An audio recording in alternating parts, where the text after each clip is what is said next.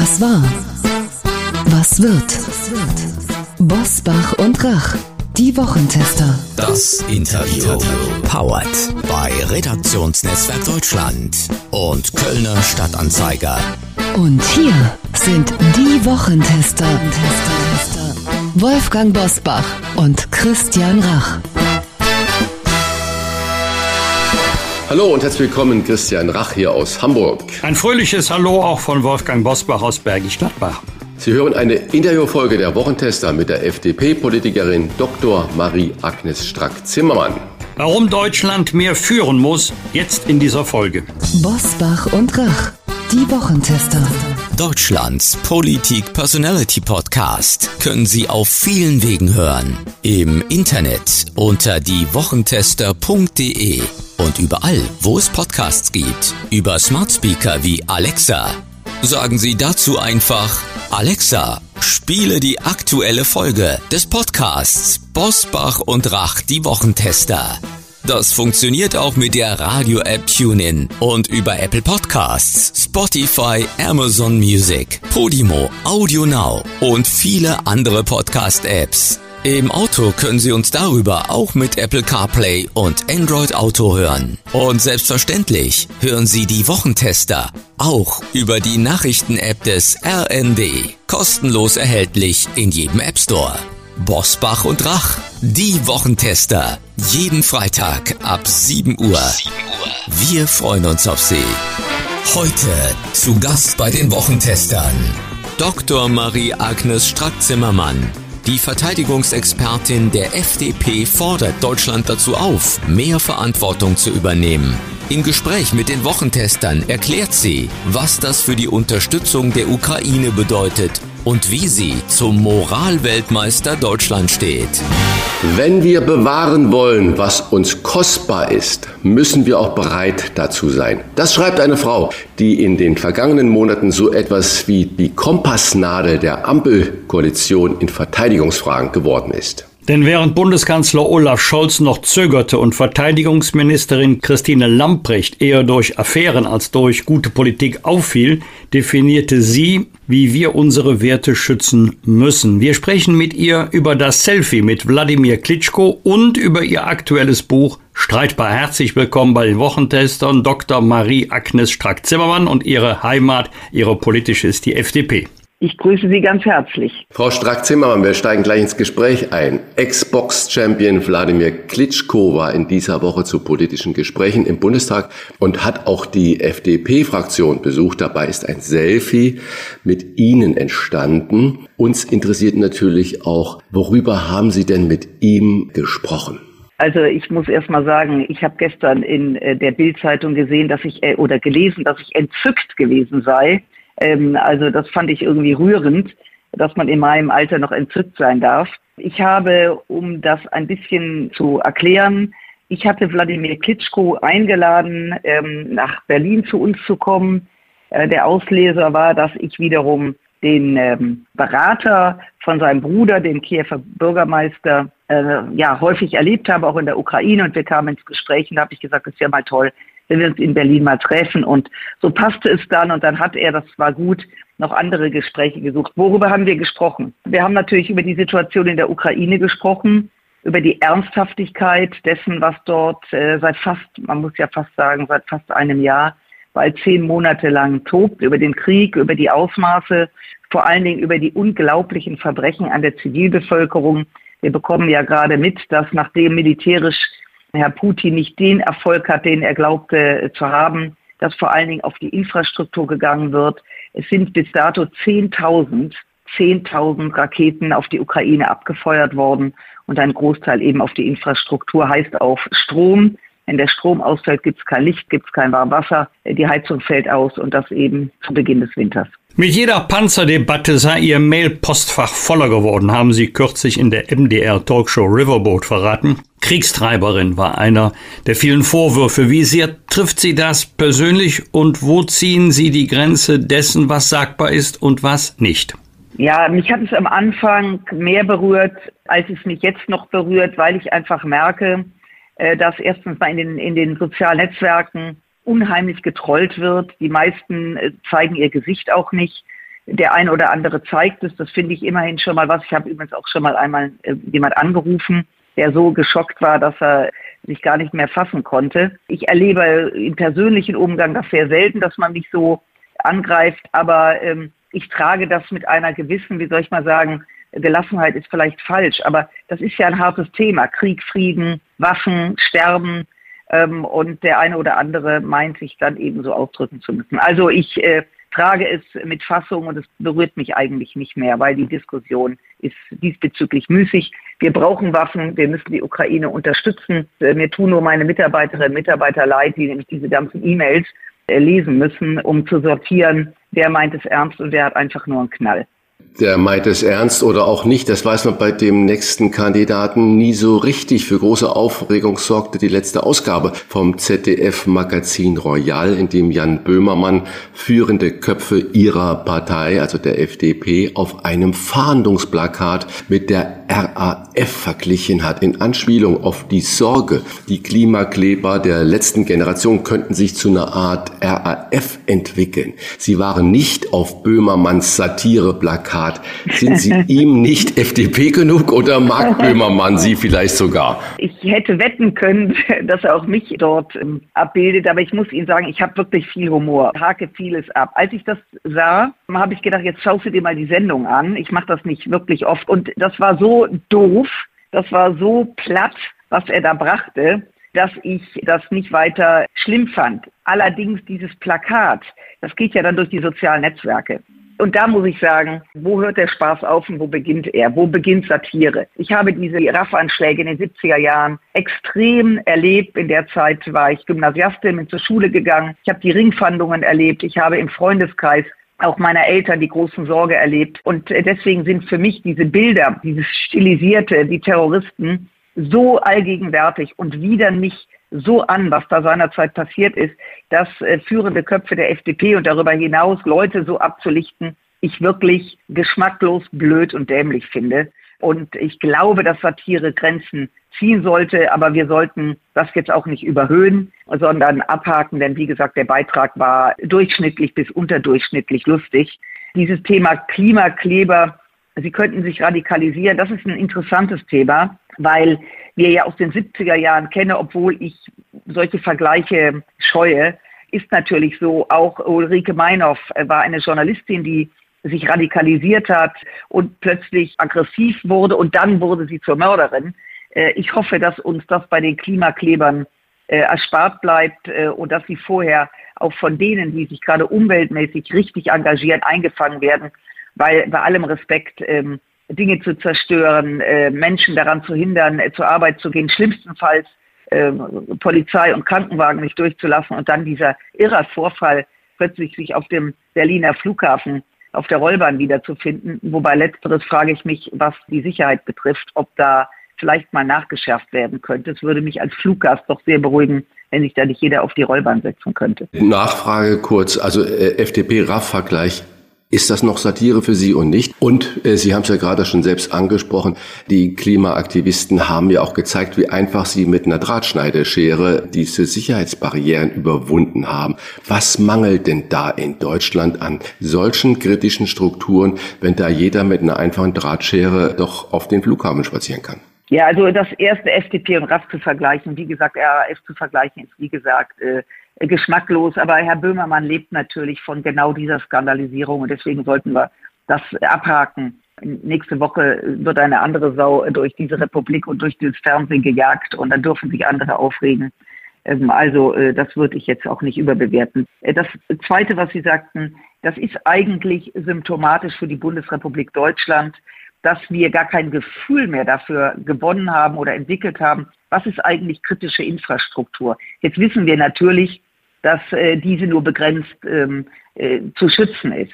Ähm, also wenn Sie auch über Bahnstrecken nachdenken, das wissen wir alles. Aber Flughäfen, also wenn ich am Flughafen aufgefordert werde, ein Töpfchen Kräme, die, unter, die über 100 Milliliter hat, in die Tonne zu werfen, aus Sorge, dort könnte Sprengstoff sein, gleichzeitig aber einer mit einer Knipsschere äh, aufs Rollfeld kommen kann, zeigt, dass wir einfach falsch gepolt sind. Also sozusagen Gefahr ähm, auch nicht erkennen und ich bin sprachlos. dass man so simpel auf einen Flughafen kommt. Ähm, ich hoffe, dass die anderen Flughäfen das auch äh, wahrnehmen und nicht nur Berlin und schauen, ob es diese Möglichkeiten gibt. Aber es ist symptomatisch, weil wir die Gefahren, denen wir objektiv ausgesetzt sind, also eine Gefahr mitzudenken, offensichtlich nicht so stark entwickelt ist, wie das angesichts der Situation, in der wir heute leben, dringend notwendig wäre. Halten wir fest, Populismus gibt es von rechts, gibt es aber auch von links und die Moral zählt in diesen Tagen offenbar doppelt. Das bringt uns zum nächsten Thema in der Kategorie. Was haben Sie gerade mal eine Woche nach der One Love Debatte gedacht, als Robert Habeck einen super Gasdeal mit Katar verkündet hat? Ja, was habe ich da gedacht? Das ist ähm, eine Frage, Herr Bosbach, die berechtigt ist. Diese Diskussion um Katar, mich hat das irritiert, weil die richtige Diskussion hätte man 2010 führen müssen. Ja, nämlich unmittelbar der Vergabe. Da hätte man richtig aufs Blech hauen müssen und sagen, Leute, ihr habt wohl einen, nicht alle Tassen im Schrank. So, da hätte man die FIFA auch mal richtig ähm, sich zur Brust nehmen müssen, weil da, da ist ja der Webfehler und die Laufmasche äh, beginnt, fällt ja immer von oben nach unten und da war der Anfang gesetzt und das ist nicht passiert. Also zwölf Wenn Jahre du einmal die Jacke falsch zuknüpfst, dann so kriegst du sie nie mehr richtig in die Reihe. So ist es. Insofern fand ich das jetzt ein bisschen die, der Aufregung too much. Dann die Frage, wer singt was, wer hält sich die Augen zu, wer hält eine Binde am Oberarm. Leute, Leute, Leute, das ist, ähm, wie gesagt, also ich will es nicht vertiefen vor zwölf Jahren. Ich kann nur sagen, während den Anfängen äh, mit der FIFA, glaube ich, sollte man noch ein Hühnchen rupfen, vor allen Dingen mit ähm, den Herren, ähm, der sich da an die Front stellt und irgendwie den Gong noch nicht gehört hat. Aber ich hoffe, dass äh, das auch mal geregelt wird. Es gehört allerdings dazu, übrigens wie auch beim Olympischen Komitee, wenn wir im Westen, also in den westlichen Demokratien, nicht mehr bereit sind, große Sportevents durchzuführen, ähm, dann müssen, und, und es bleiben nur noch Staaten dieser Art, also die die Menschenrechte äh, nicht beachten und so weiter, dann äh, haben wir den Salat, äh, um das mal etwas locker auszubilden. Jetzt kamen dann ein paar Tage später die Bilder mit Robert Habeck. Das war natürlich in dem Augenblick, hatte das was Krasses, weil es passte irgendwie nicht. Nicht, dass Robert Habeck mit den Ländern dieser Welt darüber spricht, wie wir kurzfristig Energie kompensieren müssen angesichts der Abhängigkeit von Russland. Äh, da muss ich sagen, da muss man jetzt mal alle Felder bestellen. Dass das aber unmittelbar danach kam, nach der großen Empörung und ja die Innenministerin noch in Katar war, sich auch noch äh, dort Gespräche geführt hat, ob zum Beispiel Menschen, Homosexuelle, die dorthin reisen, äh, überhaupt äh, noch sicher sind. Und dann ein paar Tage später der Wirtschaftsminister, der ja mit ihr am Kabinettstisch sitzt, weiß ich nicht, ob man darüber gesprochen hat, dann so ein Deal macht. Ja, was soll man sagen? Das ist schon ein bisschen strange. Der katarische Energieminister hat ja äh, nun klipp und klar in einem offiziellen Interview gerade mit der Bildzeitung gesagt, das wird sich in Katar und in den muslimischen Ländern nie ändern das mit der Homosexualität und der ganzen Diskussion darum. Wenn wir jetzt aber diese Bilder sehen und sagen, das war ein super Gasdeal, können wir uns vor diesem Hintergrund die in Deutschland so en vogue Weltbelehrung noch leisten oder sollten wir da nicht etwas demütiger werden? Ich erinnere mich noch damals, das werden Sie auch noch wissen, Frau Stark-Zimmermann, Hafenstraßen, besetzte Häuser, was für eine kleine Aufregung das war. Donani ist darüber zurückgetreten und ein Riesenspruch an der ja. Hafenstraße war immer noch Deutschland Hals Maul. Das war jetzt ein Zitat, ja. Und wenn ich das jetzt so sehe, was wir heute moralisch an alle Länder immer wieder anlegen, ist das nicht ein zweischneidiges Schwert, wo wir da uns gerade bewegen? Nein, das ist natürlich der Konflikt, in dem wir uns bewegen. Wir sind in einer globalen Welt, wir sind Exportweltmeister, wir handeln, wir leben davon. Ähm, und die berühmten lupenreinen Demokraten können Sie äh, wirklich nur mit der Lupe suchen die klassischen, ich sag mal, äh, Dem Demokratien, wo Menschenrechte im Grundgesetz stehen, können Sie an einer Hand abzählen. Das ist natürlich das Dilemma, in dem wir uns bewegen. Äh, ich glaube nicht, dass wir das Maul halten sollten, um das mal zu übernehmen, was dieser Spruch an der Wand sagte. Ich glaube schon, dass wir aufgefordert sind, dazu Stellung zu nehmen, nicht wegen der Despoten dieser Welt, sondern der Menschen derer, die in diesen Ländern leben und keine Sprache haben und auch keinen, der für sie spricht. Insofern unsere Bevölkerung, ähm, die Menschen, die in Deutschland leben und darüber hinaus zu sensibilisieren, dass wir sehr wohl sehen, was passiert, dass wir gegebenenfalls in dem einen oder anderen Fall auch deren Sprachrohr werden. Das sollten wir nicht unterlassen. Die Frage ist, was folgt daraus, im Verhältnis zu dem ein oder anderen Land. Und da wünschte ich mir, ich weiß, das ist extrem ein, ein Brett, was schwer gebohrt werden muss, wünschte ich mir schon, dass auch Unternehmen in Zukunft äh, sich genau überlegen, mit wem und wo sie Handel machen. Das, dass man nicht den Handel abreißen lässt, aber auch mal Konditionen festlegt, was geht eigentlich und was geht eigentlich nicht mehr. Das ist nicht einfach, aber ich glaube angesichts dessen, was gerade passiert, Russlands Angriff auf die Ukraine, äh, dieser große Widerstand äh, im Iran der Frauen, die Unvorstellbares gerade leisten, wenn darüber nicht gesprochen wird, wenn wir also Russland, den Iran, Nordkorea, äh, also diese Verbrecher dieser Erde einfach so laufen lassen, weil wir sagen, shit happens, können wir sowieso nicht ändern. Also das kann es nicht sein. Ich glaube deswegen, doch, wir müssen darüber sprechen, wir müssen es artikulieren, aber wir sollten unser Handeln auf lange Sicht dem anpassen, dass wir zumindest kritisch hinterfragen, müssen wir mit dem einen oder anderen noch Geschäfte machen. Vielleicht noch ein Satz. Ich finde es verstörend genug, dass wir mit dem Iran, ähm, bei, bei Russland haben wir ja die Kurve bekommen, dass wir angesichts dieser Revolution, die dort herrscht, noch unvorstellbare Geschäfte mit dem Iran machen. Ich habe das gerade in meiner geliebten Heimatstadt Düsseldorf erleben müssen, dass die Düsseldorfer Messe, in deren Aufsichtsrat ich lange saß und von der ich extrem viel halte, es zugelassen hat, dass 22 persische Firmen auf der Medica ausstellen konnten, als ob nichts wäre, bei allem Respekt, Leute, Leute, also, und wenn mir dann die Antwort gegeben wird, ja, das sind Verträge gewesen, da hätten wir Schadensersatz zahlen müssen, ja, dann wäre das so gewesen, das ist bitter, keine Frage. Aber da meine ich, da sollten wir in der Tat ähm, deutlich aktiver werden und da appelliere ich auch an die in den Unternehmen, äh, die, die das Sagen haben, die ja auch verantwortlich sind für Geschäfte, für Arbeitsplätze, mal zu hinterfragen, was geht eigentlich und was sollte man vielleicht auch mal einstellen. In Ihrem Buch Streitbar fordern Sie Deutschland auf, Verantwortung zu übernehmen und seine Rolle, Zitat, auch aus Respekt den anderen Staaten gegenüber, Zitat Ende, neu zu definieren. Wie sollten oder wie wollen wir zukünftig auftreten?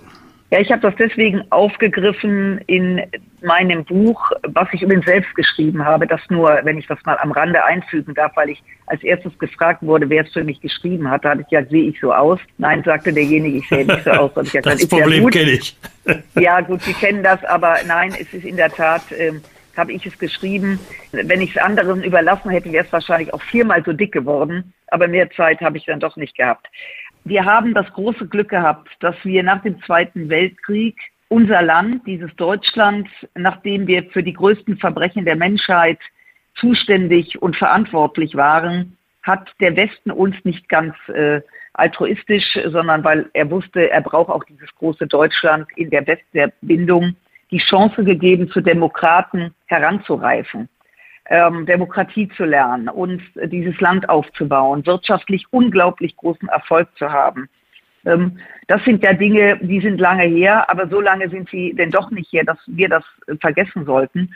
Und aus diesem Respekt heraus, dass man uns eine Chance gegeben hat, finde ich, dass 77 Jahre nach Kriegsende wir unsere Rolle neu überdenken müssen. Die Rolle dahingehend, ja, wir sind engagiert. Wenn es um Wirtschaft und Finanzen geht, sind wir die Ersten, die gerne Regeln aufstellen, auch innerhalb der Europäischen Union. Also wir haben dann auch äh, gewisse Ansprüche an unsere Partner. Und äh, ich glaube, dass im Sicherheitsbereich, Sicherheit äh, sowohl ähm, was das militärische Auftreten betrifft, was den Handel betrifft, was wir gerade besprochen haben, wir auch mal mit gutem Vorbild vorangehen könnten. Also ganz konkret, es gibt zum Beispiel ein Rammstein-Format, wo sich die Verteidigungsminister aller Länder zusammengefunden haben. Das wurde initiiert nach dem Ausbruch, ähm, nach dem Angriff Russlands auf die Ukraine, nach Wochen vom amerikanischen Verteidigungsminister. Und ich frage mich, warum war es eigentlich in den Wochen nicht möglich, dass äh, unsere Bundesregierung, ich sage das auch selbstkritisch, nicht sagt, so wir laden, wir machen jetzt einen entsprechenden Gipfel in Berlin, wir laden die Verteidigungsminister ein aller 30 NATO-Staaten beziehungsweise zusätzlich Finnland und Schweden die ja bald äh, in der NATO Mitglied sein werden. Warum initiieren wir das nicht?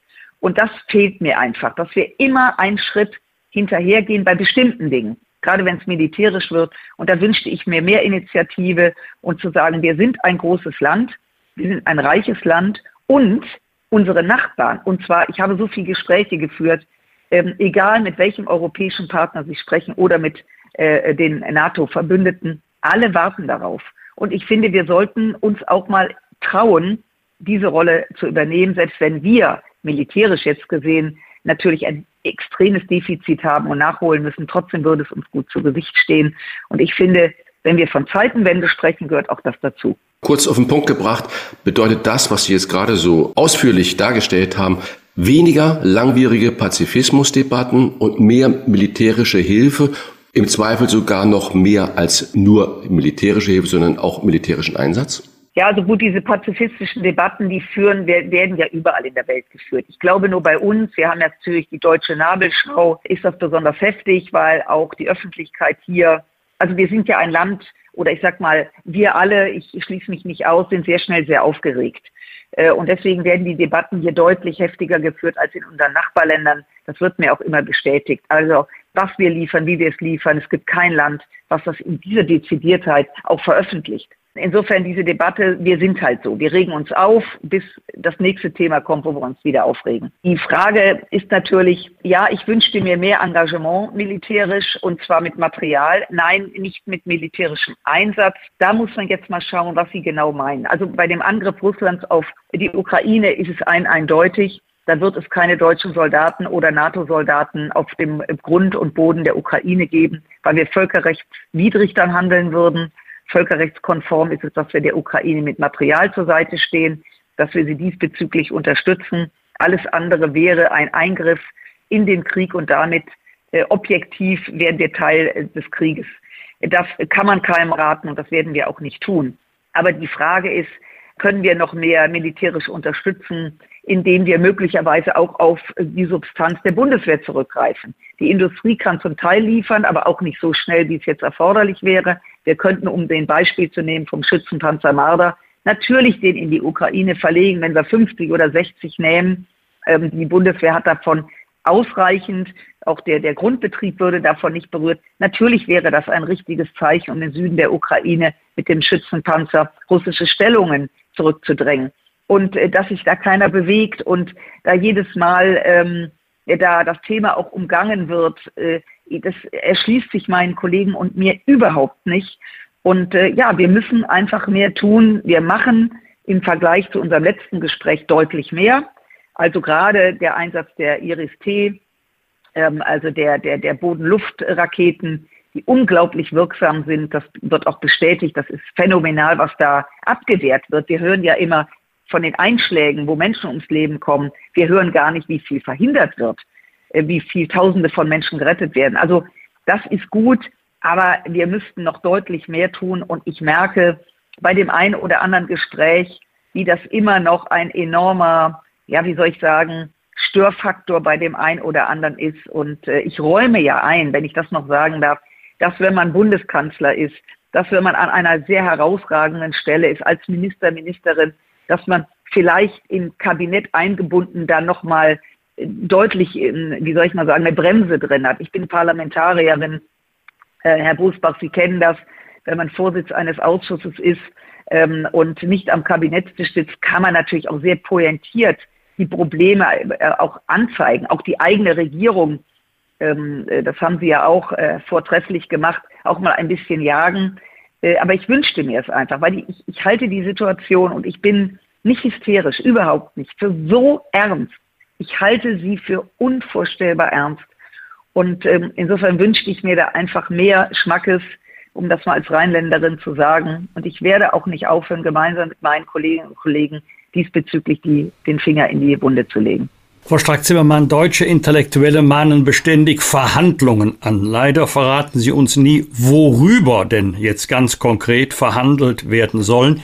Ich befürchte, Sie meinen, die Ukraine ähm, soll doch mal sagen, auf welches Territorium ihres Staatsgebietes sie sind, um des lieben Friedens willen verzichten will. Da das aber so peinlich wäre, sagen sie das gar nicht. Also worüber könnte man verhandeln? Denn es gibt im Grunde nur zwei Dinge, die feststehen. Sobald Putin aufhört, die Ukraine zu bombardieren, zu bekämpfen, ist der Krieg vorbei. Und sobald die Ukraine aufhört, sich zu verteidigen, ist es mit der Ukraine vorbei. Wie erklären Sie sich dann dieses ständige Mahnen, ihr müsst verhandeln, an den Verhandlungstisch zurück, ohne dass man uns sagt, worüber verhandelt werden soll, außer über Frieden? Ja, aber das ist genau der Punkt.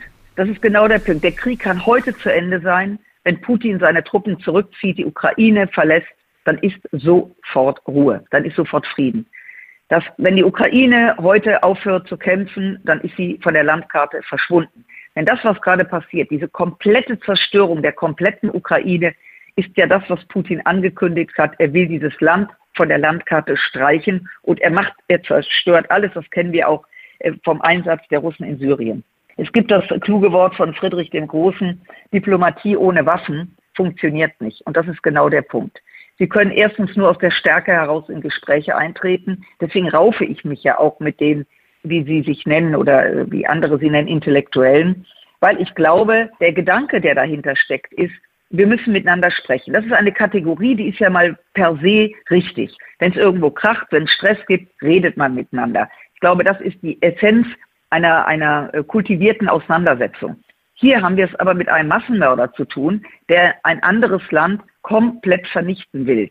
Und dann zieht einfach dieses Argument nicht mehr. Wenn Sie mit den Ukrainern sprechen und werden jeder, Soldaten, einfache Leute, Politik wird Ihnen immer sagen, es wird keine Gespräche geben können auf der Basis, dass man vorher ein Stück seines Landes abgibt. Und das ist genau das, was bei vielen Intellektuellen im Kopf ist. Na ja, dann ist eben ein Drittel der Ukraine weg. Ist ja nicht schlimm, das Land ist ja groß genug. Ich äh, zitiere jetzt gerade in meiner Vorstellung, wie da gedacht wird. Und äh, die Ukraine pocht zu Recht darauf, dass die Integrität ihrer Grenze, dazu gehört auch die Krim, unantastbar ist. Und äh, deswegen kann man nur aus der Stärke heraus, und das ist in einem Krieg nun mal die militärische Stärke, nur in ein Gespräch gehen. Äh, alles andere ist naiv und ich, ich bitte gerade Menschen, die äh, intellektuell sind, die gebildet sind, sich mal die Worte und das, was Putin sagt und geschrieben hat, einfach mal vorzunehmen, um die Radikalität dieser Gedanken klarzumachen. Es gab schon mal einen Verbrecher auf dieser Erde, der hat die Menschen gefragt, wollt ihr den totalen Krieg? Und Putin will diesen totalen Krieg, weil er eben die Ukraine vernichten möchte. Und deswegen am langen Ende wird sowieso die Ukraine entscheiden, halte ich diese Vorstellung, man setzt sich dann mal an einen Tisch, es gibt ja auch im Linken, äh, auch Oskar Lafontaine ist ja auf diesem Trip, äh, dann reden wir mal. Das ist alles schön und gut. Ich persönlich, und ich bin nicht alleine, halte das für grenzenlos naiv. Und Wladimir Putin kennt Deutschland, er kennt, er spricht unsere Sprache und er weiß, wenn der Krieg noch lange geht, dass wir eben in dieses naive Szenario ja langsam aber sicher immer mehr uns dahin versteifen, weil es ja auch, ich bin jetzt zynisch, Doppelpunkt, Anführungszeichen, es ja auch so lästig ist, wenn ein Krieg im Nachbarland ist und wir ständig diese Bilder sehen müssen. Und äh, ich glaube, jetzt stehen wir an der Ukraine. Die Ukraine wird entscheiden, letztlich, wie es weitergeht. Und wir sollten da ohne Wenn und Aber auch an deren Seite stehen. Abschließend zwei Fragen, Frau Stark-Zimmermann. Erstens Ihre Einschätzung. Kann die Ukraine, Sie haben das gerade ja so wunderbar den Zustand beschrieben, kann die Ukraine den Krieg gewinnen? Und die zweite, sind wir in Deutschland denn, weil Sie das so gefordert haben, bereit, eine Führungsrolle zu übernehmen? Wird uns das nicht schwerfallen? Kann die Ukraine gewinnen? Ich glaube, ich sage es erstmal andersrum. Also Russland hat natürlich schon verloren, die Isolation äh, weltweit ist ja mit Händen zu greifen. Ich weiß nicht, wer noch an der Seite steht. Das ist der Iran, das ist Nordkorea, ich glaube, es ist El Salvador und es ist Belarus. Äh, da, das war es dann auch schon. Selbst China und Indien sind deutlich auf Distanz gegangen, wobei man das natürlich beobachten muss, wie das weitergeht. Ähm, also insofern, Wladimir Putin hat verloren, kann die Ukraine gewinnen. Wenn der Westen an ihrer Seite bleibt, glaube ich ja, das kann sie. Also man muss schon ein Ziel im Auge haben. Äh, und alles andere wäre fatal, es zu sagen, na ja, und wahrscheinlich doch nicht. Ähm, ich, ich, glaube, dass Ausdauer ähm, Talent schlägt. Äh, ich glaube, dass darin die Chance besteht, wirklich durchzuhalten. Äh, und das ist natürlich angesichts des Bombardements, der Kälte, ähm, natürlich die Heldentat des ukrainischen Volkes durchzuhalten. Wir haben gut reden. Das ist natürlich sozusagen auf deren Kraft. Das ist keine Frage. Unsere Verantwortung ist es eben, sie entsprechend zu begleiten. Unsere Führungsrolle, ob wir das machen können, war das. Ob wir das annehmen können, ob wir sagen, ja, da sind wir für geschaffen. Naja, ich sag's mal so, es gibt Krisen im Leben. Ich glaube, das kennen Sie auch, dass Menschen, einzelne Menschen, ganze Gruppen zu Helden mutieren, andere, die breitbeinig durch die Republik laufen, wenn die Luft etwas schwieriger wird oder heißer wird, dann plötzlich nicht mehr zu sehen sind. So sind Menschen. Ob wir dafür geschaffen sind, ich glaube, jeder Mensch ist dafür geschaffen, wenn er ein Ziel vor Augen hat, wenn sie führen wollen, müssen sie natürlich auch wissen, wohin, weil sonst wird es eher schwierig. Und vielleicht, also müssen wir auch in Deutschland uns mal unserer Rolle annehmen. Äh, man kann nicht immer der Beste, Schönste, Tollste sein, ähm, tolle Sportler, viel Geld haben, Exportweltmeister und wenn es dann wirklich problematisch wird, sich sehr gerne in die zweite Reihe stellen. Also ich glaube, dass es klug wäre, die Bundesregierung ginge voran. Und wenn wir von Zeitenwende sprechen, ist es eben nicht nur militärisch, ist es nicht nur wirtschaftlich, also dass die Unternehmen auch mal in ihrem Governance klar machen müssen, mit wem sie in Zukunft äh, Handel betreiben, sondern last but not least, dass es auch in den Köpfen der Menschen ankommen muss. Und das gelingt nur, wenn eine Regierung, die ja in der Phase, in der sie regiert, ein, ein Volk führt, wenn ich das mal so sagen darf, das eben auch den Menschen klar machen muss. Da wird viel Widerstand sein, da werden wir streiten wie die Kesselflicker, aber ähm, das gehört dazu. Deswegen habe ich mein Buch ja auch streitbar genannt. Nicht nur, weil äh, ich es bin oder ähm, Sie, Herr Bosbach und Sie, Herr Rath, sondern weil es einfach wichtig ist zu streiten im guten Sinne, damit am Ende was Vernünftiges da rauskommt und wir uns auch, wenn der Krieg zu Ende ist, noch in die Augen schauen können. Nicht um des Streites, sondern um der Sache willen. Wir bedanken uns für eine klare Standortbestimmung bei Dr. Marie-Agnes Strack-Zimmermann, FDP-Verteidigungsexpertin und Buchautorin. Was Deutschland jetzt lernen muss, das finden Sie in Ihrem Buch streitbar. Frau Strack-Zimmermann, Sie haben gerade gesagt, besonders dick ist das Buch nicht. Stimmt, 133 Seiten, aber der Inhalt wiegt schwer. Deswegen ein herzliches Dankeschön und eine schöne Advents- und Weihnachtszeit. Ich danke Ihnen auch, das wünsche ich Vielen Ihnen Dank. auch. Und das Buch kann man gut lesen, wenn man in den Zug in Berlin steigt und nach Düsseldorf fährt, vier Stunden, zehn Minuten. Angesichts der, äh, angesichts der Verspätungen äh, hat man sogar noch mehr Luft. Hätte das Buch auch noch dicker sein dürfen. Hätte das, hätte das Buch auch dicker sein dürfen, aber in der Kürze und Heftigkeit liegt die Würze, so war es gedacht. Und äh, insofern freue ich mich, dass ich Gelegenheit hatte, mit Ihnen ins Gespräch zu kommen. Ganz herzlichen Dank. Alles Vielen gut. Dank für Ihre Zeit. Bis dann. Tschüss. Bosbach und Rach. Im Internet diewochentester.de Das waren die Wochentester, das Interview mit Unterstützung vom Kölner Stadtanzeiger und dem Redaktionsnetzwerk Deutschland. Wenn Sie Kritik, Lob oder einfach nur eine Anregung für unseren Podcast haben, schreiben Sie uns auf unserer Internet- und auf unserer Facebook-Seite. Fragen gerne per Mail an kontakt@diewochentester.de und wenn Sie uns auf einer der Podcast-Plattformen abonnieren und liken, dann freuen wir uns ganz besonders. Hören Sie doch mal rein in unsere neue Kompaktausgabe der Wochentester bereits am Donnerstagabend ab 22 Uhr. Die neue reguläre Folge hören Sie dann am Freitag ab 7 Uhr. Danke für Ihre Zeit. Was war? Was wird? Wolfgang Bosbach und Christian Rach sind die Wochentester. Ein maßgenau Podcast. Powered bei Redaktionsnetzwerk Deutschland und Kölner Stadtanzeiger.